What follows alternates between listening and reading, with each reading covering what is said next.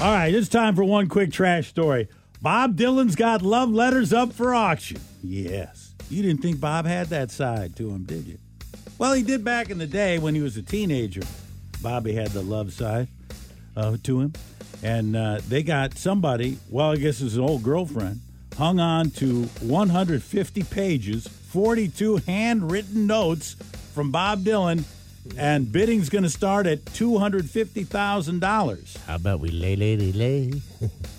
His girlfriend, Barbara Ann Hewitt.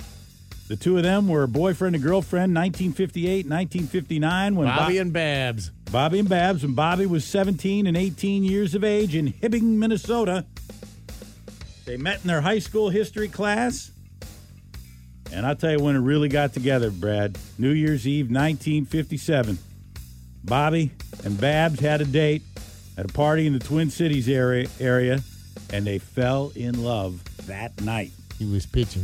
Ooh. And all the letters started pouring out of Bobby D over the course of the relationship. And the, the letters do trace the arc of the relationship, so you're going to get the, the hot and steamy ones at the beginning, Oh, yeah. the ones in the middle, Can't stay away. I'm not sure where this is going.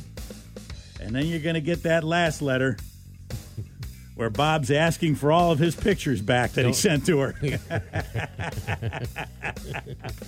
I don't want you revenge porning me, girl. you know, they didn't have that in the 50s. When they call me Bobby D, you know what they're talking about. It was, it was black and white pictures of, you know,